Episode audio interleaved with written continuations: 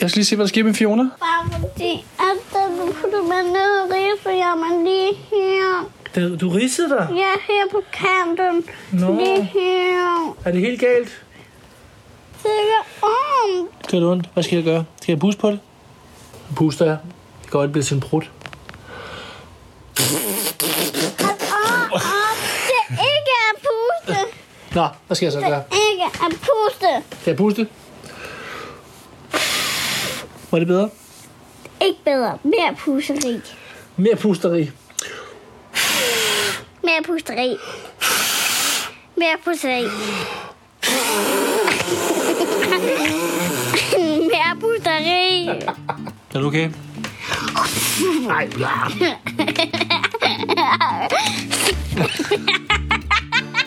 Jamen, øh, velkommen tilbage til Adfærd. I dag, jamen, der skal vi tage fat på den første dobbeltepisode i podcastens historie. Og den dobbeltepisode kommer til at handle om smerter. Hvorfor får vi dem, og hvad kan vi gøre, hvis vi gerne vil slippe af med dem igen? Og øh, jamen, grunden til, at netop dette emne får lidt ekstra opmærksomhed i podcasten, det er, at problemet med smerter er meget udbredt. Øh, det er estimeret, at omkring 825.000 danskere, altså det er i nærheden af 20 procent af os, lider af kroniske smerter, og nogle af alle de mennesker, jamen, de behøver slet ikke at have så ondt. Dagens episode handler om de fem misforståelser, som eksisterer om smerter. Der eksisterer garanteret flere, men vi har valgt de fem vigtigste ud. Og i næste uge, jamen der får du så episoden, der hedder 5 grundprincipper for at fjerne smerter. Jeg håber, du vil lytte til dem begge to. Den ene bliver den andens forudsætning. Gæsten i begge episoder hedder Jakob Biermann, og han har et ret langt og sjovt visitkort. Her der kan du få et par, par højdepunkter. Uh, han har en kandidat i klinisk håndtering af smerter fra University of Edinburgh over i Skotland. Uh, han driver i øvrigt også den meget anbefalesværdige danske podcast, der hedder Stærk og Smertefri. Og så har han skrevet bogen, der hedder også, jamen den hedder bare Stærk. Og det skyldes måske hans interesse for vægtløftning. Jakob har været på landsholdet i styrkeløft, altså sådan ægte styrkeløft, dødløft, øh, squat og den slags. Um, og han har vundet medaljer til både EM og VM. Eksempelvis har han squattet, prøv lige at holde fast i bordkanten her, 302 kilo. Hejsa. Udover alt Jakobs nørdede faglighed og moderne smertevidenskab, er han ekstra god her med i podcasten, fordi han til dagligt driver den virksomhed, der hedder Maxer, Øh, på Maxer.dk.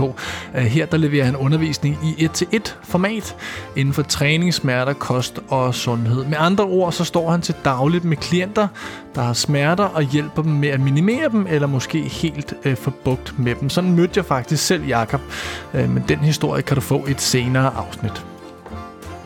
Nå, men i denne episode, der deler Jakob gavmildt ud af sin viden på smerteområdet. Mere præcist tager han udgangspunkt, som jeg lige nævnte for dig, i fem store misforståelser om smerter, som desværre har negative konsekvenser for dem af os, som, øh, som oplever smerter samtidig. Det handler både om, hvad vi fortæller os selv om de smerter, vi oplever, men desværre også, hvad mange behandlere fortæller os undervejs. Jeg kan garantere dig, at nogle af de her øh, misforståelser vil overraske dig, og måske også forhåbentlig provokere dig en smule. Men vigtigst af alt, så håber jeg som sædvanligt, at episoden vil gøre dig klogere og sætte dig i stand til måske at håndtere dine egne smerter lidt bedre i fremtiden. God fornøjelse. Sådan inden vi kigger på de her fem misforståelser, så tænkte jeg lige, at jeg sådan overordnet vil spørge dig om, hvad er den største forskel på den måde, vi anskuer smerte på i dag fra videnskabens side versus for eksempel 50 år siden?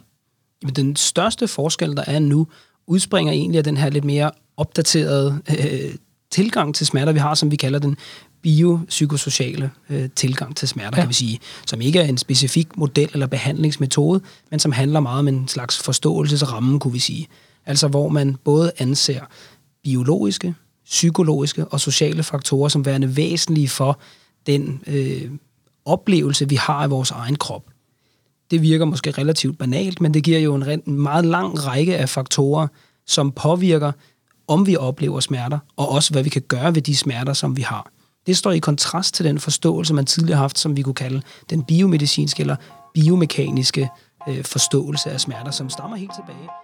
Vi skal faktisk helt tilbage til det 17. århundrede for at finde den her gammeldags smerteforståelse, som mange af os desværre stadig render rundt med. Nu om dagen, jamen der ved vi, at kroppen fungerer som et økosystem, og som Jakob siger, så ved vi også nu, at smerter er et langt mere kompliceret fænomen med psykiske og sociale komponenter, end vi gjorde i, i de her gamle dage.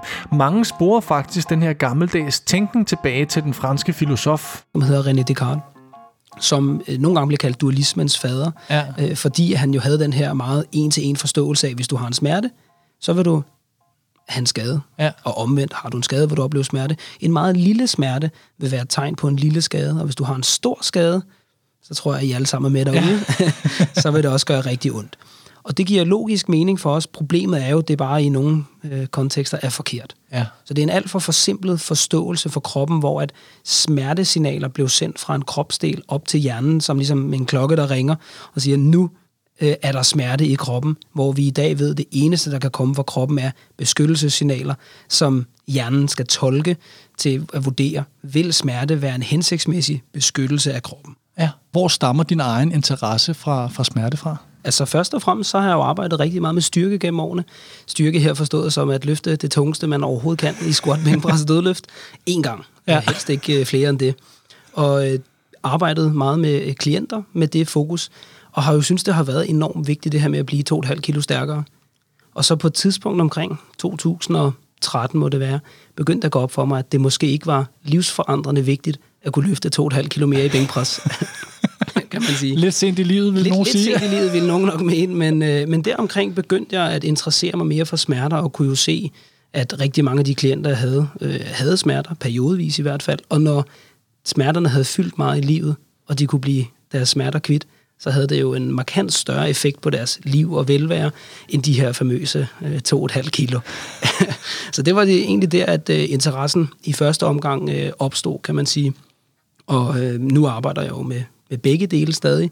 Men det her med smerter er jo noget, som for alle, der kan kategorisere sig selv som menneske, i hvert fald øh, fylder. Øh, jo netop fordi smerter er meget mere normale, end vi nogle gange går og tror. Ja, øhm, og nu har vi jo valgt at kalde øh, den her episode, eller jeg har valgt det, jeg har jo faktisk ikke rigtig spurgt dig om lov helt, øh, valgt at kalde den de fem misforståelser om smerte. Og det er også lidt baseret på, at jeg kender noget, noget af din faglighed i forvejen. Øhm, og du har taget fem misforståelser med, som vi kan prøve at løbe igennem. Så skal jeg prøve at holde tråd i det, selvom jeg ikke er kendt for at være den mest strukturerede person. Men for nu bare at holde strukturen fra start af, skulle vi så ikke begynde med nummer et? Det lyder vel som et meget fornuftigt sted at starte, sådan øh, lige umiddelbart. Og du får også lige nummer et her, så vi er sikre på, at vi har overblikket fra start af. Den første misforståelse er, skade er lige med smerte, og smerte er lige med skade en af mange øh, grundlæggende misforståelser omkring smerte. Her er det jo forstået på den måde, at bare fordi man har ondt, er det faktisk ikke det samme som, at man har en skade. Og det er jo noget, vi i hverdagen nok generelt vil tænke. Hvis det gør ondt et sted, så må der være et problem præcis der, hvor vi har ondt. Ja. Gør det ondt i knæet, så må noget i knæet være ødelagt. Det må skulle fikses og repareres.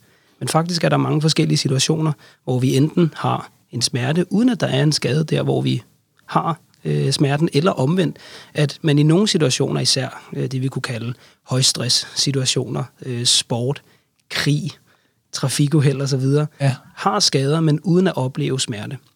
Og der i ligger i hvert fald noget vigtigt i at starte med at sige, vores forståelse af, hvad betyder det egentlig, når noget gør ondt, kommer til at betyde rigtig meget for, hvordan man vil håndtere det, ja. når man har ondt. Okay. Altså fordi for eksempel en skade, især en alvorlig skade, vil jo give mening at give noget hvile, give ja. noget ro, give forskellige grader af opmærksomhed, kunne vi sige, ikke? Fordi den skal have lov til at hele, og det vil den jo givetvis gøre med tid, uanset. Men en smerte vil man godt nogle gange alligevel kunne tillade sig at øh, bevæge sig videre på, træne videre på, i, i store træk egentlig prøve at leve ens øh, daglige dags liv, ja. så normalt som man egentlig kan, på trods af smerterne. Altså det vil sige ikke lægge sig hjem tre uger på sofaen og hvile, som man jo i gamle dage ville have anbefalet, hvis man kom øh, til lægen med ondt i ryggen, for eksempel. Ja. Så en af de problemer, der stammer ud, for det er en ting, er det misforståelser, men en af grunden til, at vi behandler dem, er jo, at det skaber noget, noget hvad skal vi kalde det, suboptimal adfærd. Ja, Øh, så en af absolut. grunden er, at man har ondt i knæet, eller, eller ondt i ryggen, som jo er en, en folkesygdom, og så tænker man, det er jo sådan, jeg også selv har tænkt i mit eget liv, øh, så tænker man, jeg har ondt et sted, nu er det klogt at give det pause, og så går man måske hjem og lægger sig, men man lader i hvert fald med at træne det, og man prøver at undgå at belaste det og så videre. Og er pointen så her, at man i virkeligheden bare øh, kigger ned ad en vej, hvor det måske bare øh, bliver værre? Det, det kan det i hvert fald blive. Og man kan jo sige, det er altid farligt med det her bare, ja. fordi det er jo i hvert fald gratis at sige, så længe man ikke selv har ondt i ryggen. Ja. Fordi alle, der har haft ondt i ryggen, ved jo godt, at det først og fremmest er enormt ubehageligt, og også dernæst kan være meget invaliderende. Ja. Og så er det jo svært at i gåsøjne bare gøre, som man plejer. Ja. Men der ligger i hvert fald en vigtig pointe i at have en forståelse, der hedder, hvad er det, der vil ske, hvis jeg stopper med at udfordre min ryg, for eksempel? Som vi jo som samfund i hvert fald har en generel forståelse af, er en god måde at gøre det på. Ikke? Altså hvis du skal løfte noget tungt fra gulvet, så vil enhver podcastlytter her jo sige, så skal du bøje ned i knæene og bruge benene, for du må godt løfte med benene, og du må aldrig løfte med ryggen. Ja. Og det vil enhver jo ikke genkende til. Men er det egentlig det, som vi bør gøre, hvis vi gerne vil have en stærkere, robust krop? Højst sandsynligt ikke, fordi det, vi vil gøre her, er jo, at vi vil bruge vores ben rigtig meget. De vil jo så blive stærkere, og vi vil underbruge eller understimulere vores ryg, som jo i hvert fald som minimum nok ikke vil blive stærkere af det. Men Ja. det er jo det omvendte, mange gerne vil have. En stærkere, robust og tilpasningsdygtig krop, som jo kun kan opbygges igennem udfordring Ja. altså gradvist udfordring til der, hvor man er. Og så er der jo lavet talrige studier, som viser, at holde sig på arbejdet, på trods af, at man har for eksempel ondt i ryggen, at holde sig aktiv, så godt som man nogle gange kan, bibevare ens hobby og så videre, på trods af smerterne, er med til at gøre, at man hurtigere bliver smertefri igen. Og så er logikken her, hvis jeg automatisk tænker, jeg har ondt i ryggen, der må være et eller andet galt i min ryg, så vil jeg netop forsøge at skåne mig selv, så vil jeg ikke tage på arbejde, så vil jeg ikke lave min hobby og så videre. Er det det, der er logikken, at hvis man ikke fanger den, og det, nu skal vi jo ikke sidde og fjerndiagnostisere folk, det er heller ikke det, du gør, men det er det, der kan ske i hvert fald. Det kunne være en af farerne ved det, der sker. Ikke? At man får en lidt mere, kan vi sige, passiv venteposition, som jo gør, at man kommer til at sidde øh, under en andens nåde Ja. øh, og håbe på at vente, vente på, at det går væk. Ja. Og det gør det selvfølgelig nogle gange. Men hvis du også tager udgangspunkt, ligesom du selv sagde, at øh, rygsmerter er jo i en eller anden grad en folkesygdom, så øh, taler vi jo om, at øh, næsten en tredjedel, eller i hvert fald øh, hver fjerde øh, voksne i hele den vestlige befolkning har længerevarende smerter, så er det nok ikke helt så simpelt, at du bare skal hvile dig i form, hvis Nej. man kan sige det sådan. Ikke? Ja. Ja, og det kan man jo med meget få steder. Og så finder vi jo masser af situationer i vores dagligdag, hvor vi netop kan se, at det er ikke helt så simpelt som at smerte og skade det samme, men vi taler om det på den måde. De fleste har prøvet at spise noget meget koldt, en is, drikke en øh, slush ice, og så pludselig gør det bare vildt ondt i hovedet. Ja. Og det er jo ikke, fordi du har fået, håber jeg da i hvert fald, en alvorlig hjerneskade. Men det er det her fænomen brain freeze, eller hjernefrys, som vi alle sammen har prøvet. Som jo er en stærk smerte. Den er for de fleste relativt kortvarig. 10-20 sekunder måske. Og så er de fleste trygge nok ved det til, at de alligevel tænker efterfølgende, jeg spiser sgu videre. Ja. Ikke? altså, vi har ikke hørt mange af de der historier med, jeg spiser aldrig is igen. Nej. Øh, og vi har heller ikke hørt om uh, Lone nede fra HR, som er langtidssygemeldt med brain freeze. som selvfølgelig er sat lidt på spidsen, men kunne være med til at fortælle, hvorfor vi trods alt stadig er trygge, på trods af, Ja. at det gør ondt. Ikke? Ja. Men det omvendte kunne man jo også godt sige, når man så hører om Flemming, der bliver påkørt bagfra, at han har fået whiplash. De fleste har hørt en dårlig historie om det at få et whiplash, selvom at det ikke nødvendigvis har en dårlig prognose. Når vi holder foredrag, så er en af mine kollegaer, der hedder Simon Kirkegaard, han har smertevidenskab.dk, han plejer at spørge, om folk helst vil have en forstuet nakke eller whiplash. Og så vil 80% helt klart helst have forstuet nakke. Og det sjove faglige paradoks i det er jo, det er det samme. Ja. Men der ligger noget i vores forståelse af det her fænomen. Og det er jo deri, at vores forståelse også bør øh, kunne give os et præg om, at måden vi anskuer kroppen, smerte, skade, kommer til at gøre noget for, hvordan vores adfærd kommer til at være. Ja. Og deri ligger en del af både problemet og løsningen. Ja, og det kan vi jo så, øh, som jeg allerede har, adviseret lytterne om i introen, så bliver det en, en dobbelt episode. Så vi prøver at gemme nogle af, nogle af de konkrete værktøjer til slut, men det kunne godt, du lige tager dem lidt frem her. Du nævnte det her med, at i, i visse situationer, stresssituationer, krig, trafikuheld osv., så, videre, så kan man have en ret stor skade uden at have smerte. Øh, I hvad for nogle situationer kan man så have, kan du give nogle eksempler på situationer, hvor der faktisk ikke er sket noget, men man kan opleve stor smerte? Jeg hørte engang, at du gav et eksempel med en, var det en eller anden arbejdsmand, der trådte ned over et eller andet spidst med skoen, eller var der Der er lavet sådan et uh, case-studie i British Medicine Journal uh, fra en skadestue, hvor at uh, der kommer en uh, arbejder ind, som, uh, og man kan se uh, billedet så fra skadestuen uh, af hans fod. Han har et uh, søm op igennem skoen. Han er hoppet ned fra sådan en ophøjning, og er så jo uheldig nok landet på det her søm, som går op igennem hans sko, og han er i stærke smerter. Og man skal jo så finde ud af, hvad er det egentlig, vi skal gøre ved det. Og øh, man giver ham så øh, en masse bedøvelse, blandt andet fentanyl, som er 100 gange så stærkt som øh, morfin. Ja. Øh, ganske stærkt smertestillende præparat, men som faktisk ikke smertelindrer ham. Så vi skal jo finde ud af, hvad gør vi så? Så tager man øh, sømmet ud af hans øh, sko, og skal jo så tage skoene af for at finde ud af, skal vi operere, hvad skal der ske? Og så opdager man simpelthen, at øh, det har, sømmet har faktisk ikke perforeret huden. Det er gået op imellem hans tær, som jo er en helt øh, bizarre situation. Øh, og først øh, senere derefter øh, bliver hans smerte øh, lindret af, ligesom at opdage, at der faktisk ikke er nogen vævskade. Okay. Og det stiller jo i hvert fald spørgsmålstegn ved den her lidt simple forståelse af smerter med, at jamen, når han har ondt, så må det jo være fordi, at hans fod er skadet. For den var ikke skadet. Men der var så til gengæld en masse andre ting, som tydede på, at han var i en skidt situation. Ikke? Først og fremmest måske det visuelle indtryk af at se Ja, et søm op igennem skoen, måske kollegaernes reaktion, og sandsynligvis jo en lang række andre faktorer, som man ikke bare lige øh, kan regne ud sådan på den afstand, Ja, ja, vi er nu. Og det er jo i virkeligheden en af de ting, som man jo også godt kan tage med her fra start og sige, det er nok vigtigt, at man har en vis portion ydmyghed omkring smerter som fænomen. Vi ved mere end nogensinde om smerter, men der er rigtig mange ting, øh, vi ikke ved. Øh, når jeg siger vi, så tænker jeg videnskaben som sådan område. ja. Og nu kan det være, at det er et lidt stort spørgsmål at stille tidligt her, men øh, kan man... Kan man sige noget på en enkel måde omkring, hvad er det så, der genererer smertefølelsen? Er det simpelthen det er hjernen, der prøver at tolke søm op gennem foden? Alle mine kollegaer, de råber, fuck! Og så siger hjernen, med de tilgængelige informationer, jeg har her, så skal jeg sende smertesignal. Ja, nu forsimpler det voldsomt, men er det... Det, det er faktisk ikke helt skævt, hvis man i hvert fald øh, skriver sig ind i sådan et, kunne vi kalde beskyttelsesparadigme. Ja. Altså, hvor man ville se meget på hjernen som chefen. Ja. Chefen, der hele tiden overvåger firmaet eller kroppen, hvis vi kan sige det på den måde. Ikke? At det eneste, der kan komme fra vores krop, det er det, vi på dansk kunne kalde beskyttelses- eller faresignaler. På fagsprog kalder man det nociception. De her øh, fare- eller beskyttelsessignaler, de øh, transporteres fra den kropsdel, øh, som måske, måske ikke er kommet til skade, Ja. igennem rygmarven op til hjernen. Og hjernen, den skal så altid vurdere, er det her vigtigt, er det her farligt. Og kun hvis hjernen vurderer, at smerte vil være en hensigtsmæssig reaktion på det, så vil hjernen producere smerte. Der er ikke noget, der hedder smertesignaler øh, fra kroppen. Nej, okay. Det ville man tidligere tro, ikke? Det, det får det jo til at lyde, som om smerten kommer fra kroppen. Smerte er en oplevelse produceret af vores hjerne, på samme måde som sult og kærlighed, tørst. Blandt andet baseret på signaler fra kroppen. Men man kan godt have ondt et sted, hvor der slet ikke kommer det, de her beskyttelsessignaler fra. Mm. Og der kan også komme masser af beskyttelsessignaler, uden at vi vil opleve smerte. Så i lige den her kontekst kunne det være en fin måde at se det på, at det er så op til hjernen at vurdere, okay, shit, der må virkelig være noget Ja. alvorligt galt. Ikke? Altså, Ja. Fordi det tyder alt jo på, når man kigger ned og ser et, ja, nok 15-20 cm langt søm op igennem min sko. Det er fair nok, ja. Okay, det var altså misforståelse nummer et. Smerte er lige med skade, og skade er lige med smerte. Det passer ikke, og den her forsimplede måde at forstå smerter på er gammeldags og potentielt skadende.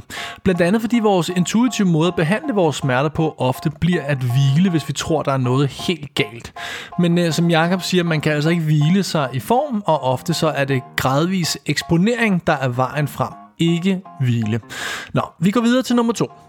Nummer to her, der har du skrevet, bestemte kropsholdninger, bevægelser eller teknikker er farlige. At det skulle være en misforståelse. Ja, og det spiller jo i virkeligheden meget fint i forlængelse af den her simple forståelse af smerter.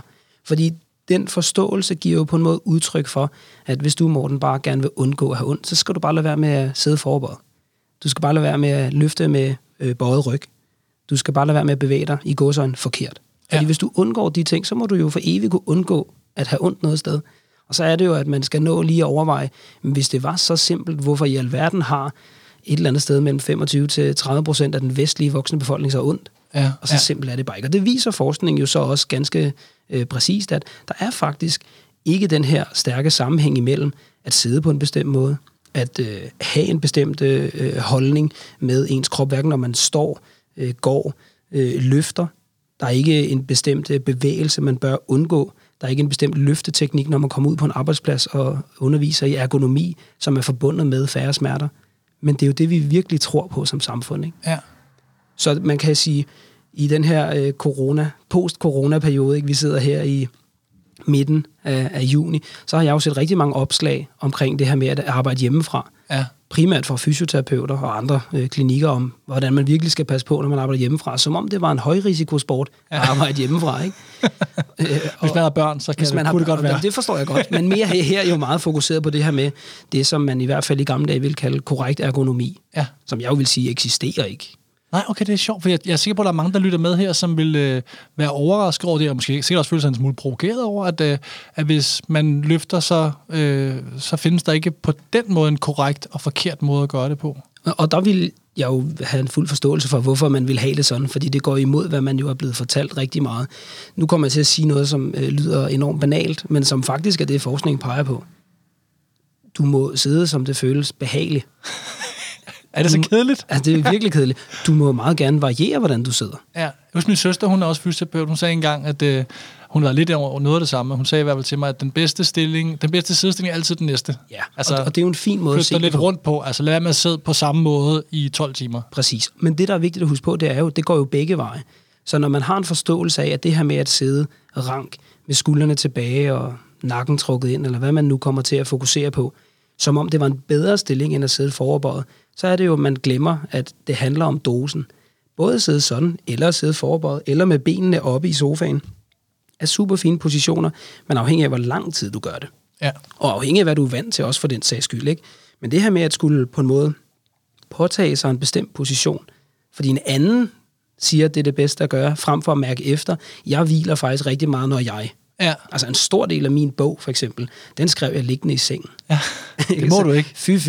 Ikke? Altså, når, hvor så lå jeg på siden og sad i en eller anden mærkelig position, fordi jeg slappede af i den position. Ikke? Ja. Og det er jo det, man måske i højere grad kunne lægge op til. Så hvis man endelig skal kommunikere noget til folk, så sige, faktisk så kan du mærke meget mere efter, hvordan føler du egentlig det er? Hvis det spænder, trækker, trykker, hiver, stikker og gør ondt at sidde på den måde, du gør, så kan det godt være, at du skulle overveje at sidde på en anden måde. Ikke fordi det er mere rigtigt, men fordi du kan mærke lige nu, at det er lidt for meget måske, eller lidt for lang tid. Og det er jo det, som i virkeligheden for mange bliver lidt et paradoks at opdage, at hvis man har gjort rigtig meget ud af at sidde meget oprejst, med rank ryg, hvordan føles det så for de fleste? Altså så mere spændt. Det kræver mere energi. Det viser forskningen også. Hvordan føles det, hvis man bare slapper lidt mere af? Ah, sådan synker en lille smule øh, sammen, måske med eller uden ryglæn, lidt afhængig af, hvad man bedst kan lide. Det føles faktisk afslappende. Det kræver mindre energi, man hviler mere. Og det er også det, forskningen viser. Og så kunne man jo bare for sjov lige overveje, at noget føles mere afslappende og kræver mindre energi. Er det et typisk tegn på, at man er ved at gøre noget farligt med ens krop? Nej, det er det jo nok ikke. Men det er stadig noget, som vi har en meget stærk tro på som samfund. Og hvis man går ned i træningscenter, vil man jo se, at troen er endnu stærkere. Ja. Når du laver det et bestemt løft, om det så er squat, bænkpres, dødløft eller et eller andet helt fjerde løft, så har vi nogle meget nøje tanker omkring, hvad kroppen kan, må og bør. Og der er det i virkeligheden igen vigtigere at se på sådan noget som dosen, altså hvor tungt er det, hvor mange gange er det, hvor ofte er det, og så hvad du er vant til. Ja. Altså både i hvordan du løfter, men også hvor meget du løfter, ikke? Og det er netop kodeordet dosen. Der er nærmest ikke noget, du kan gøre med din krop, som er forkert. Du kan sidde, som du vil, øh, men du skal måske ikke sidde på den samme måde i 10 timer. Som Jakob siger øh, lige om lidt, så handler det altså ikke så meget om, hvad du gør, men hvor meget du gør. Og hans gode huskregel, det er, alt hvad din krop kan, må den. Jeg har hørt dig på et andet tidspunkt, også fordi vi kender hinanden lidt ud over podcasten. Det kan være, det bliver relevant at tale om på et andet tidspunkt øh, i samtalen. Øh, hvordan er det, lyder? Alt, alt det, din krop kan, må den? Er det sådan, der? Ja. Noget af den stil? Det er en sætning, jeg plejer at, øh, at bruge i mit arbejde, som jo også for nogen kan opfattes provokerende, øh, fordi den jo netop går imod det her med øh, forkerte og forbudte bevægelser. Grunden til, at det er vigtigt at tage fat i, er jo, at vi har en begrænset mængde ressourcer til øh, at bruge på forandringer, på hvad vi gør med vores krop. Så det er jo vigtigt, at vi bruger den energi på noget, der skaber værdi. Mm. Og det er ikke på øh, nødvendigvis, hvordan vi gør, men måske i højere grad, hvor meget vi gør. Og nogle gange selvfølgelig, hvorfor vi gør. Og i det her, alt hvad din krop kan må, den ligger jo også det individuelle, din. Ja. Det vil sige, din krop, den må nogle ting, som jeg måske ikke må med min krop. Når jeg siger må her, så fordi jeg måske slet ikke vil kunne det på grund af smidighed, for eksempel. Ikke? Ja. ikke må, som jeg ikke har lov til. Men når man laver en bevægelse med ens krop, så er det jo per definition, fordi den godt kan det. så skal man hellere se på dosen af det, ja. og ikke på en undgåelsesstrategi. Og det er jo det, mange har som strategi omkring smerter, at hvis det gør den mindste smule ondt, så må jeg hellere stoppe med den aktivitet. Jeg må hellere undgå, passe på, skåne. Og det er jo fordi, tilbage til etteren, det er fordi, man tænker, at der er noget, der er knækket, øh, brækket, vævsskader, whatever man bruger af, af, af, af lægemandssnak. Og så tænker man, så det eneste, der gør her, det er jo at undgå. Selvfølgelig er det det eneste rigtige. Ja, for hvis jeg fortsætter nu, så kan jeg risikere at gøre skaden værre. Ja, så bliver det kun værre. Og det er jo det her lidt sådan sjove paradoks omkring kompetence, som i hvert fald i nogen grad i litteraturen peger på, at når man ikke er så kompetent på et område, så ved man ikke, hvad man ikke ved. Og derfor tror man nogle gange, at man er enormt kompetent. Ja, ja. Den ydmyghed, som så ligger i at jo have større indsigt i et emne, gør jo ofte, at folk udtaler sig lidt mere vagt og lidt mere nuanceret, kunne vi sige. Ikke? Ja. Som jo inden for smerter øh, vil jo betyde, at folk, som ved meget om smerter, sandsynligvis kommer til at sige, hvad skal jeg gøre, når jeg har ondt i min ryg? Uh, det er svært at svare kommer på. Der på. kan være rigtig mange faktorer, det kommer an på. Mens hvis man ikke ved så meget om smerter, så vil det være nærliggende at sige, det er på grund af, at du har en skæv ryg, eller du har benlængdeforskel. Det er fordi, du har en ja. indsæt her øh, nem Enkel forklaring. Ikke? Og det er jo tilbage til det med mennesker, inklusive mig selv, elsker lette, enkle, en-til-en forklaringer. Fordi hvis verden var indrettet sådan, så ville det være meget lettere. Det vil være så meget lettere. Men, og det er jo det, man bare skal huske på. Selvom en forklaring er simpel og føles god i maven, så gør det den ikke rigtig. Nej. Hvordan er det, det er? Nu kommer jeg helt sikkert til at butche det her citat fuldstændig. Ikke? Men det er jo sådan noget, til et hvert komplekst problem findes der en øh, simpel, let ja, ja, og du, forkert løsning. Ja, præcis. Ja. Jeg tror faktisk, apropos, du er virkelig god til at, som om du har smuglet sådan et manuskript. Jeg tror faktisk, jeg har citatet med. For every complex problem, there's a simple et eller andet and wrong et eller andet. Ja, ja, ja, nu burde jeg det endnu mere. Ja. Jeg prøvede at gøre det engelsk, kunne du høre. Det fungerede Ja, heller ikke. jeg, jeg kunne godt lide din øh, accent. Noget. tak skal du have. Nå. ja, ho- hold nu op. Uh, her er citatet, som jeg heldigvis fik plads til i Jytte vender tilbage, for det er virkelig fint. Det lyder sådan her. For every complex problem, there is an answer that is clear, simple and wrong. Det er smukt, ikke? Nå. Men altså, vi elsker jo de her enkle, konkrete svar, og det leder os faktisk hen til den tredje misforståelse. Og den tredje misforståelse er, at smerter skyldes asymmetri, ubalancer og svaghed. Jeg tror, de fleste vil kunne ikke genkende det til det her med at få at vide, at man har et skævt bækken, at man har en skæv ryg, at man har bronerede ankler, altså som falder øh, indad, at man har en kår, altså mavemuskler, som ikke er stærke nok, og derfor har man ondt et bestemt sted. Og det er jo nogle forklaringer, som appellerer meget til vores tankegang som mennesker, fordi de giver os et let svar og en slags knage, man kan hænge Ja. ens forståelse op på. Problemet er jo bare, at forskningen viser, at det ikke hænger sådan sammen. Så jeg ville jo også elske, hvis det var sådan, fordi det ville bare gøre arbejdet enormt nemt. Ikke? Altså, så, Ja. så det er ikke, fordi jeg personligt er investeret i, det burde være på en anden måde. Problemet er bare, når man så for eksempel tager folk, der har ondt i ryggen, og man så siger, "Men så prøv at træne din core rigtig meget, så ser man bare, at det virker ikke bedre end at træne hele kroppen. Det virker faktisk ikke bedre end at gå en tur i 20 minutter eller at svømme. Ja. Hvorfor fanden har vi så så stort fokus på at træne vores core? Alle, der har haft ondt i ryggen, næsten i hvert fald, og gået til en behandler, har fået at vide, du skal træne din core. Altså ja. som om svaghed i koren var årsagen til det. Ikke? På samme måde som alle, der har ondt i skulderen, får at vide, at de skal træne deres rotatormanchet. Som om svaghed i en bestemt af små øh, fire muskler omkring skulderen. Hvad er en rotatormanchet? Du lige Det er, det er øh, fire øh, små muskler omkring øh, skulderen og skulderbladet, som er med til blandt andet, øh, som navnet angiver, at gøre, at vi kan rotere og løfte vores arm i forskellige retninger. Undskyld, jeg afbryder her. Det, og det peger vel lidt tilbage på etteren, at man tænker, hvis du har ondt i skulderen, så må det være et eller andet inde i skulderen, som der er galt, så nu træner vi det op. Altså ergo, du har ondt i skulderen, fordi der er noget galt. Ja, det er ikke smidigt nok, det er ikke stærkt nok, det er ikke lige nok, Ja. og så videre. Ikke?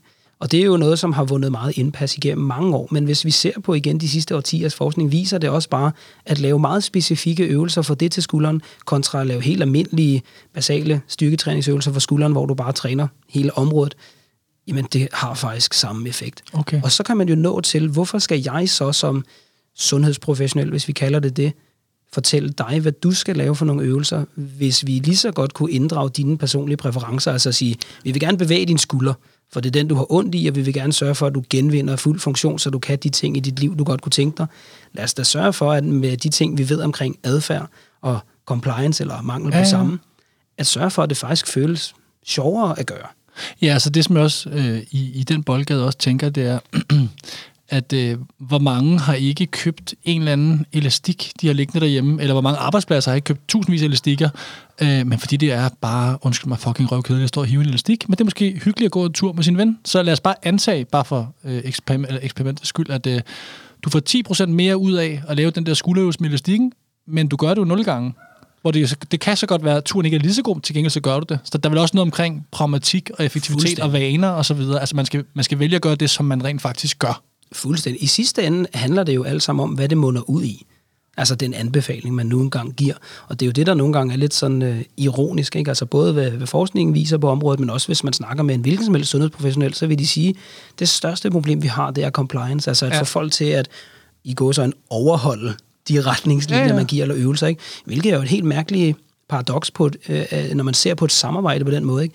Jeg fortæller dig som ekspert, du skal gøre sådan her, uden at tage højde for, hvad du har lyst til hvordan du gerne vil bruge din tid, hvor meget tid du overhovedet har. Ikke? Altså, der er forskel på at være 19-årig øh, studerende uden børn, og så ja. have øh, to børn og et fuldtidsarbejde osv. Ikke? Det skal jo være realistisk at kunne lave, og i sidste ende handler det jo om, den bevægelse, du får lavet med din krop, det er det, der kommer til at gavne den. Og så er vi jo virkelig lidt tilbage til det her med, alt hvad din krop kan, må den, og at hvis du gerne vil have en krop, der kan mange ting, så skal den faktisk udfordres. Ikke? Ja. Vi har en tanke om, at vi skal skåne den, vi skal undgå belastning, men den eneste måde at bygge kroppen stærkere på, er igennem belastning. Ja. Og det er jo så nok det, vi kommer til at tale mere om i, i episode 2. Ja, yes. Men der ligger i hvert fald noget i det her med at forstå, i den gradvise opbygning ligger løsningen, og når vi nu har det her, antager vi lige for podcastens skyld, ene liv, så kan vi øh, jo lige så godt bruge den på ting, vi holder af, end på at lave åndssvage øvelser, vi ikke selv synes er sjove. Ja, og er det så her, at nu, nu, nu siger jeg bare, hvad jeg selv synes, så formulerer jeg det som et spørgsmål. Det er jo sådan, man kan få ting igennem forhåbentlig. Det er perfekt. Ja, øh, man kan være lidt forbandet som sundhedsprofessionel eller læge, eller sådan en som dig, der arbejder meget med at hjælpe folk med kroppe i forskellige former. Man kan være forbandet af, at man ved, hvad der er det perfekte at gøre. Altså hvis, hvis alle bare gjorde det smarteste, så ville det være det her. Og så siger man jo, fordi man vil det bedste for sine klienter eller patienter, siger man, det bedste du gør, det er at spise sådan her, træne på den her måde og bruge den der elastik, frem for at tænke superoptimalt, pragmatisk at sige, det er det ikke den bedste løsning, men Altså, kan, det, det må være svært at servere en, en ikke-perfekt løsning til folk. Ja, det kan, jeg forstår, hvad du, hvad du siger, og øh, det tror jeg helt sikkert, du har ret i. Spørgsmålet deri ligger jo, hvad er perfekt? Ja. Og det perfekte, hvis vi nu bare skal kalde det det, vil jo stadig være det, som klienten det laver. Ikke? Ja. Altså, så den bedste træning er den, der bliver lavet. Ikke? Ja. Så man kan sige, øh, har vi en eller anden specifik kontekst, vil man jo ofte kunne sige, det vil nok være det tætteste på optimalt at gøre på den her måde. Men hvis vi ved det helt urealistisk, så er det jo fuldstændig lige meget. Ironien er jo så også, at jo mere vi taler om smerter, og ikke performance, men altså smerter, jeg har ondt i min dibedut, ja. jo mindre er der en bestemt løsning, som vil være den bedste. Jo mere vi taler performance, jeg vil gerne, fordi jeg konkurrerer i en eller anden idræt, gøre sådan og sådan løfte det, så vil man kunne sige ret klart, hvad det er. Fordi, og fordi man ved simpelthen om kausaliteten. Hvis du træner på den her måde, biceps, så bliver den større, du bliver stærkere. Men vi ved ikke nødvendigvis, at hvis du træner din ryg på den her måde, så forsvinder smerten. Nu siger jeg lige noget, som er en lille smule deprimerende. og fedt på samme tid, og ja. det er en lidt mærkelig konstellation. De fleste ting virker lige godt og dårligt på smerte. ikke? Altså, og det er jo enormt trist at sige, og enormt men samtidig noget. frigørende. Ikke? Ja. Det er trist, fordi det ville jo være fedt, hvis jeg kunne sige til dig, når du har ondt i hoften på en bestemt måde, et bestemt sted i din hofte fra en bestemt aktivitet, men så skal du bare lige gøre sådan her. Igen det simple svar. Ikke? Det komplekse svar er jo bare at sige, det ser faktisk ud som om, at der er rigtig mange ting, som har tæt på samme effekt på smerten. Så hvis vi kan få dig til at være, typisk i hvert fald, mere fysisk aktiv, hvis vi kan få dig til at se på nogle af de her klassiske store sundhedsfaktorer, kramsfaktorerne, mm. kost, rygning, altså ikke for meget øh, rygning, ikke for meget alkohol, motion, søvn og eventuelt stress, så når man faktisk rigtig langt, uanset hvor man har ondt på kroppen. Ja. Men løsningen deri er jo ikke særlig, kan vi kalde det, kropsdels specifik. Nej. Ikke? Altså det er ikke sådan, at hvis du har ondt i knæet, så er det rigtig godt at ryge. Hvis du har ondt i ryggen, så skal du helst stoppe. Nej, det er også det, folk gider heller ikke have det samme svar på de samme spørgsmål. Og der er jo ret få svar på ret mange store spørgsmål. Der er også nogen, der, øh, når man er ude og tale om performance, eller folk skal blive bedre til at træffe beslutninger, så er der mange, der spørger, hvordan kan man ligesom gøre energien større i hjernen, så man kan være mere rationel over længere tid. Og mange af, de, mange af det, det er jo de samme svar. Spis nogle grøntsager, sov mere. Og det, det gider folk ikke høre. De vil have en eller anden smart proces eller template. Altså, så nogle gange, så skuffer man også for lidt. Ja, ja. Og, og det er jo en af de ting, vi simpelthen kan sige er en slags grundantagelse, man bliver nødt til at komme frem til, hvis man vil have mere frihed med kroppen, det er, der er ikke noget quick fix.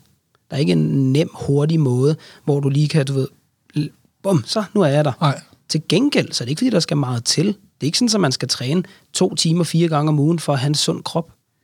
Altså, så man kan godt med en lille dose fysisk aktivitet nå rigtig langt, men man må nå til erkendelsen af, at jeg er nødt til at have en aktiv rolle i mit eget liv. Jeg er nødt til at finde ud af, når jeg nu har den her krop, jeg hørte nogen tale om det som et kødhylster for vores sjæl. jeg tror, det var Anders Nedergaard. Jamen, så er vi nødt til at huske på, at den skal passe og plejes. Og det betyder ikke, at man skal løbe uh, Ironman to gange om året. Men vi er nødt til at være fysisk aktive i et eller andet format. Vi har en krop, som i sig selv er robust og stærk. Den kan modstå og udstå rigtig meget. Men den tilpasser sig også til det, vi gør, og det, vi ikke gør. Der ligger noget rigtig smukt i den her tilpasningsdygtighed, fordi det betyder jo, uanset hvor gammel du er, uanset hvad du har brugt din krop på tidligere, så kan den blive stærkere og bedre. Men hvis du stopper med at bevæge dig, så er tilpasningsdygtigheden jo din modstander. Ja. Og det betyder jo, at kroppen den vil gradvist dekonditionere. Ja. Og det er jo det, mange oplever. Ionien er jo så, når den dekonditionerer stille og roligt, så skal der jo mindre og mindre til, før du både bliver meget træt og eller eventuelt for ondt. Ja. Og så bliver du bekræftet i, at du burde passe på. Og så er det en ond cirkel. Præcis. Ja.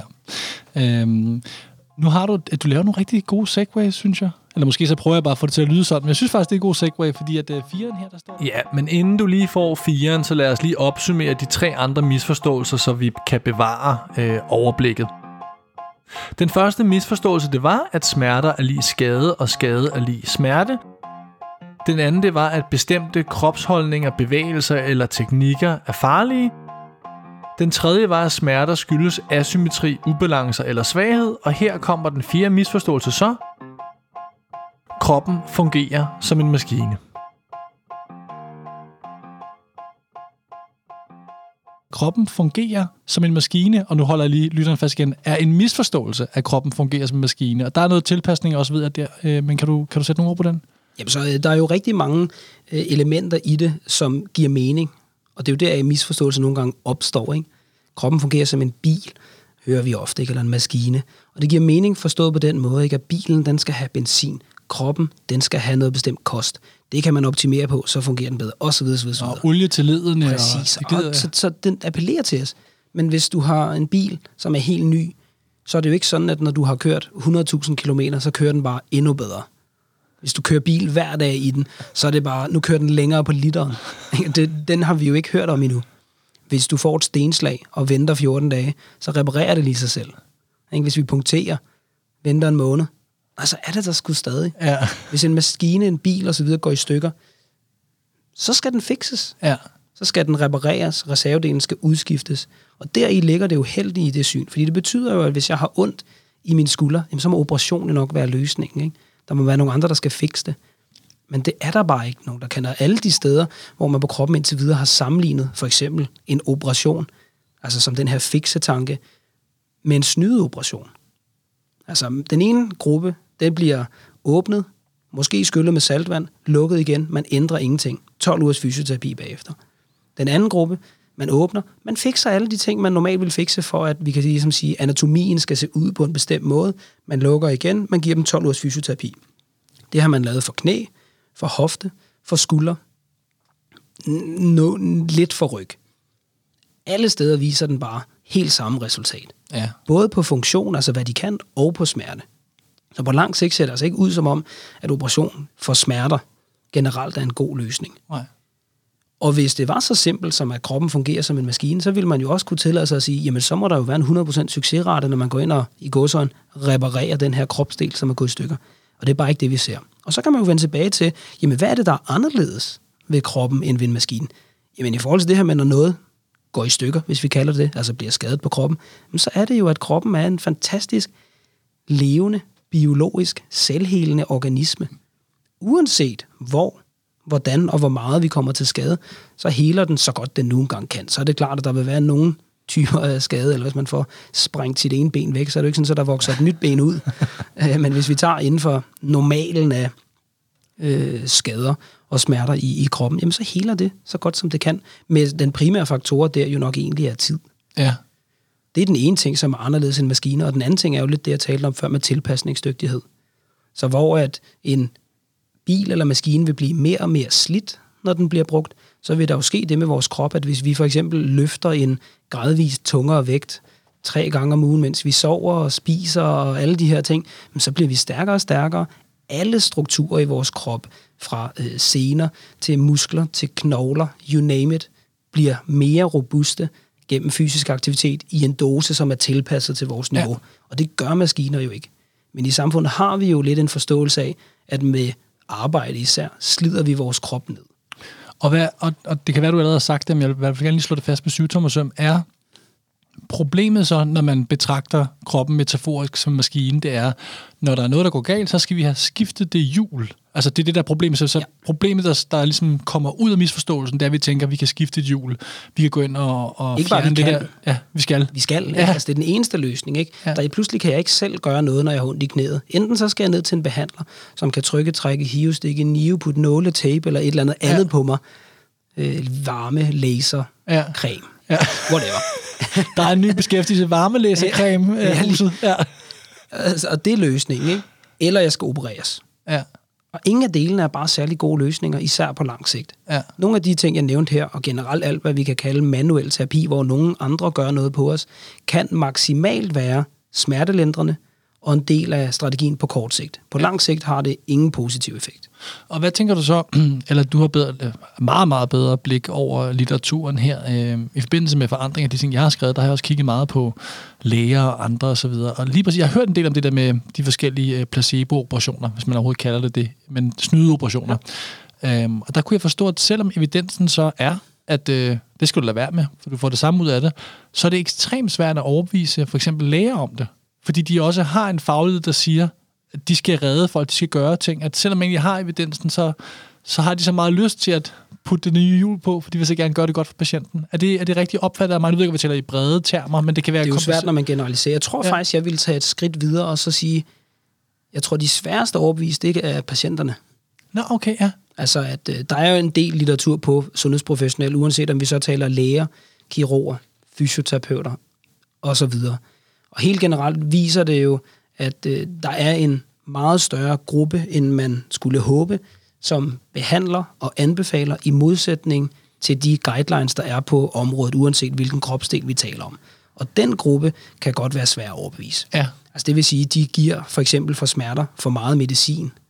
De anbefaler for meget ro. De anbefaler sygemelding fra arbejdet, i stedet for at prøve at bibevare arbejdet selv på deltid, for eksempel, ja. ikke gennem en dialog med arbejdspladsen de anbefaler scanninger, osv. osv. Ting, som vi ved gør, at man kommer til at, statistisk set i hvert fald, at have en længere øh, sygdomsperiode, hvis vi kalder det det, og dårligere outcome i sidste ende, som er dyrere for samfundet. Ja. Så den gruppe er der helt sikkert. Men jeg tror, hvis man som gennemsnit skulle se på øh, læger, så vil jeg tro, at de faktisk i rigtig høj udstrækning, især unge læger, tyder forskningen på, ja. er interesseret i at prøve at behandle i, i forlængelse af guidelinesen, og dermed fraråde så godt man kan scanninger, operationer osv. Men, og nu er det næsten en segue til femmeren. Jeg synes, jeg skal tage... for jeg ved, hvad der kommer nu. Ja, så bare, du kan bare lege femmeren op nu. Det er stærkt. Jeg, ikke, at jeg vil tage værtsrollen fra dig, men femmeren hedder jo scanning af den gyldne standard, der ja. afslører problemet. Ikke? Og det, Ja, den femte misforståelse er nemlig, at man bare skal have en scanning, så man kan se, hvad problemet er, så vi kan se at få det fikset. Men en del forskning viser faktisk, at en stor del patienter, der bliver scannet, ender med at få det dårligere, også selvom de ikke bliver opereret. Næsten alle patienter har en tanke, der hedder, i hvert fald hvis man har haft ondt igennem en længere periode, og man ikke har fået det bedre, hvis nu jeg kan få en scanning, så viser den problemet. Når jeg ved, hvad der er galt, på scanningen, så kender vi også løsningen. Og den tanke elsker jeg. Altså især hvis den var sand. Ikke? Men jeg ja. forstår den, ja. fordi det giver jo rigtig god mening. Problemet er bare, litteraturen viser, at det slet ikke forholder sig sådan. Først og fremmest er der masser af det, man kunne kalde tilfældige fund på scanninger, som ikke nødvendigvis relaterer sig til de smerter, man har. Så det siger, at man ser en, en, en, en, øh, en, en punkt, en dibidut, tror du plejer at kalde det. Man ser en dims. På scanningen, men det er slet ikke der, personen har ondt. Man finder øh, for alle voksne mennesker en lang række af forskellige tilstande, som ikke nødvendigvis har noget med smerterne at gøre, og som man også vil finde hos folk, der ikke har ondt. Altså så scanner man en stor befolkningsgruppe, som ikke har smerter, så vil man se øh, en masse øh, ting som slidgigt i ryggen, diskusprolapser, diskusprotusioner, overrevne rotatormanchet i øh, skulderen, en menisk, der er overrevet i knæet, slidgigt i knæ og hofter osv., selvom personerne slet ikke har ondt. Men hvis personen så har ondt, så vil det jo i hvert fald nogle gange få skylden. Og man kan sige, at det her mønster er relativt gældende for alle øh, kropsdele. Det er meget sikkert. Jo ældre vi bliver, jo mere vil man gennemsnitligt se på en scanning. Ja. Så jeg ved for eksempel, at min far, som er 68 nu, han har ikke ondt i skulderen. Men bare med den øh, alder, så ved vi, at hvis han scannede skulderen nu, så ville det i hvert fald være statistisk sandsynligt, at han ville nok med omkring 60% sandsynlighed se noget var i stykker i skulderen. Nå, okay. Ja. Altså ud fra en forståelse om, at der findes et anatomisk ideal, Ja, korrekt. Ja, ja. som er det korrekte. Og hvis ikke det ser korrekt ud, så gør det ondt. Ikke? Ja. Og for at blive smertefri, så skal det blive korrekt igen. så der er jo mange forudsætninger for, at det er sådan. Ikke? Men når vi så ser på øh, både øh, scanningsstudier, men også øh, studier på, hvad er det, der gør, at nogen får det bedre, så ser man, at i nogle studier, så får man det bedre uden nogen forandringer i scanningsbilledet, altså når man scanner før og efter. Andre er det forandret scanningsbilledet, men smerten er der stadig. Og på den måde kan vi i hvert fald se, at der er ikke det her klare mønster, som vi ser. Man har lavet nogle lidt sjove studier, hvor man blinder. Øh, altså en gruppe kirurger, de får nogle scanningsbilleder, hvor de ikke kender patienterne. De ved ingenting om dem, øh, køn, om de har ondt eller ej osv. De får bare scanningsbillederne. Så i det her studie specifikt, jeg tænker på her, har man scannet 666 patienter. Og kirurgen skal så øh, vurdere, øh, er der noget her, du vil operere? Og det er jo ikke fordi, at kirurgen gerne vil operere noget hos alle. Det er kun hos 98,9 procent.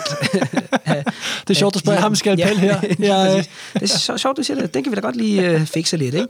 Øhm, det sjove ved det er jo selvfølgelig først og fremmest et, alle 666 deltagere er smertefri. Ja, det er vildt. Ikke? Altså, så det er jo et fint, fint sted lige at starte, når man overvejer operation.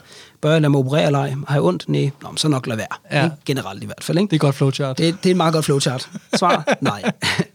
det næste er så, på de her 666 deltagere, der vil kirurgen operere 3.500 ting. Altså, altså, altså, altså så- sådan fem- øh? Altså, 5-6 så- ting per, per person. Præcis. Ja, ja. Præcis, ikke? Altså, er det ikke vildt? Fænomenet, det kaldes bredere for intervention bias. Altså det her med, at man har lyst til at skyde en løsning af fra hoften efter alle de problemer, man overhovedet kan se. Man glemmer bare, at løsningerne i sig selv skaber komplikationer og ender med at blive morgendagens problemer.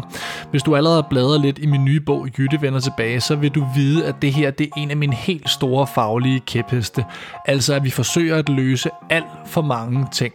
Og så glemmer vi i øvrigt samtidig, at alle de løsninger ender med at blive problemer, at alle de her løsninger ofte slet ikke vil virke, at alle de her løsninger er skyld i alle de elendige møder, vi har hver dag, og at alle de her løsninger ender med at skære vores kognitive energi ud i salamiskiver, så vi ikke kan fokusere på at få enkle, vigtige ting igennem maskinen.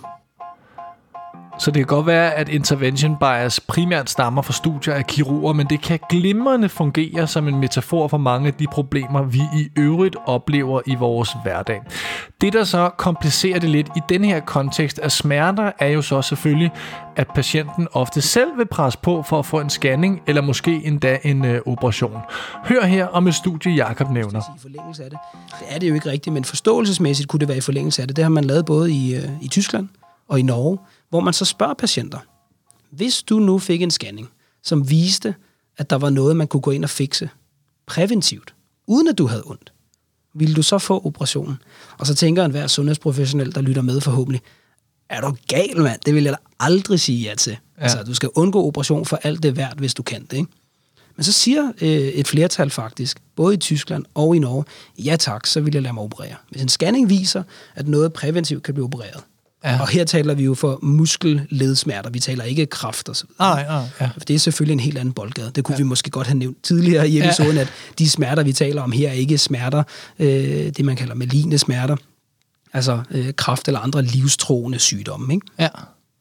Vigtig tilføjelse. Men, og, og deri ligger jo et paradoks, hvis patienten tror, at operationen og scanningen i kombination altid er den gyldne løsning. Hvorfor skulle man så lave fysisk aktivitet? Ja. Hvorfor skulle man så udfordre sin krop? Fordi det alt sammen er på en måde jo pauseklovns underholdning, indtil jeg kan få scanningen og få operationen. Ikke? Altså, Ja, ja. ja, sat ja. lidt på spidsen selvfølgelig. Ikke? ja. Og deri skal man jo forstå, at, at faktisk så er der en del, der tyder på, at bare det at få en scanning, når man har ondt i ryggen, i sig selv gør, at man er dårligere stillet. Nå, okay, altså man vil have en større sandsynlighed for at få længerevarende smerter. Man vil øh, af flere forskellige årsager jo bruge flere penge på det forløb, man nu engang har. Og det understøtter den her øh, forståelse af smerter som værende meget mekanisk, altså tilbage til etteren. Mm. Vi skal finde ud af, hvad det er, der er skadet. Ikke? Ja. Derfor fraråder man jo faktisk også scanninger for nyligt opståede smerter, med mindre man har det, man kunne kalde røde flag, altså at man tror, der er noget alvorligt galt. Det kunne være for rygsmerter, at det stråler ud i øh, begge ben. Man er følelsesløs i øh, ridebukseområdet. Man tisser ja. i bukserne, man laver nummer to i bukserne. Ja. Ufrivilligt. Øh, det er det vel ofte, hvis man gør det. Tænker Jeg kender ikke dine klienter. nej, nej, det er selvfølgelig lidt forskelligt. Ja. Altså den type ting, så kunne Ja. man, eller hvis man tror, at man har en du ved, blodprop eller kraft eller et eller andet på den måde. Ikke? Ja, ja. Men ellers så vil man sige, du, ved, du løftede en sten eller en sofa derhjemme, du fik ondt i ryggen. Tag det stille og roligt, du ved. Prøv at være fysisk aktiv så godt du kan, som normalt. Lad os snakke sammen igen om et par uger. Og jeg hørte også, øh, jeg tror også, du nævnte det også for mig i en anden samtale på et tidspunkt, men en af mine gode venner, som øh, han er anestesiolog nu, øh, men da han var i øh, praktik som praktiserende læge, jeg tror også alle folk nærmest har oplevet det her, jeg tror, jeg har hørt det, jeg har mange lægevenner af en eller anden årsag, øh, Ja, og de siger altså, at det første, man bare lærer, det er, at man siger, kom tilbage om to uger, hvis det stadigvæk er der. Ja. Fordi man ved, at det at udslætte sådan nogle mindre ting, når vi ikke taler om de store, forfærdelige ting, skal vi ikke blande det sammen, så forsvinder de fleste ting, fordi kroppen er så vanvittig en organisme. Øh, og du nævnte det der for mig med, at øh, jeg mener, der har fortalt mig det her med, at, at det er også en god forretningsmodel, hvis man kan få folk ind og begynde at behandle dem på alle mulige måder, fordi så efter to uger, så vil rygsmerterne nok være forsvundet. Sjovt nok ville de være forsvundet alligevel, hvis man ikke var gået til X-behandler. Især hvis man laver sådan nogle, altså det har jeg i hvert fald joket med øh, sammen med min kollega Simon, der, som jeg øh, talte om tidligere, at statistikken siger, at øh, godt over 90 procent af alle nyligt opståede rygsmerter vil være væk inden for 6 uger. Okay. Så hvis man nu har en, som siger, du ved, som vi jo nogle gange får, øh, shit mand, jeg har altså virkelig fået et mega hold i ryggen, eller jeg har virkelig ondt, når det er opstået i går, i forgårs osv. Hvis man bare laver en, lad os kalde det, 6 ugers kontrakt, 8 ugers kontrakt. Med den klient, med et eller andet antal sessioner, og man laver en eller anden intervention, så vil tid og statistikken i sig selv jo være den største hjælper, man overhovedet har. Ja. Hvis du ligesom i, du ved, kan fastholde folk i de seks uger, så vil du i over 90% af tilfældene, om så du smører Nutella på ryggen, øh, faktisk øh, opleve en god prognose. Ikke? Ja.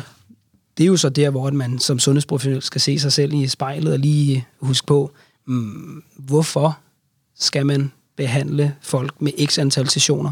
Hvor meget bør man intervenere i folks liv, hvis det ikke er nødvendigt? Ja. Og hvad vil min rolle være, hvis vi skal samarbejde? Ja. Ikke? Altså, så det, jeg vil lægge vægt på i akutte situationer, være, jeg kan godt være din øh, sparringspartner til, hvordan får du den bedste strategi med det, du oplever i det liv, du har. Hvordan kan jeg være med til at give dig en større tryghed ved de smerter, du oplever, altså så du husker på, ud fra hvad det nu end er, du har oplevet, hvad er så den sandsynlige prognose? Ikke? Ja. Kan du gøre det værre? Kan du gøre det bedre? Hvilken vej herfra skal det være? Og det er jo i virkeligheden nok mere episode 2. Ja. Det er måske, nu fortsætter du med de der segways der, du prøver virkelig at tage værtsrollen fra mig. Jeg kan godt mærke det. Det er jeg ked af. Nej, tusind tak. Nu har vi været igennem de, øh, de fem misforståelser, og øh, jeg har overtalt dig til at lave en episode 2, som øh, udkommer om en uge, og så lades vi som om, at vi mødes igen om en uge, men i virkeligheden så går vi vel bare over i lavkagehuset og køber en faktisk kondi. Hvad var vores plan? Det lyder perfekt. Måske en træstamme, tænker jeg. En træstamme. det er en aftale. tak, Jacob. Og med den træstamme, jamen der kom vi til vejs ende i den her første del af dobbeltepisoden om smerter. Jeg håber, at du blev udfordret, gerne provokeret, men selvfølgelig allerhelst klogere. Øh, husk at tune ind i næste uge, når Jakob og jeg er kommet tilbage fra lavkagehuset. Der skal vi nemlig tale om, hvad vi så kan gøre ved de her smerter. Ha' en dejlig dag. Vi tales ved. Hej du.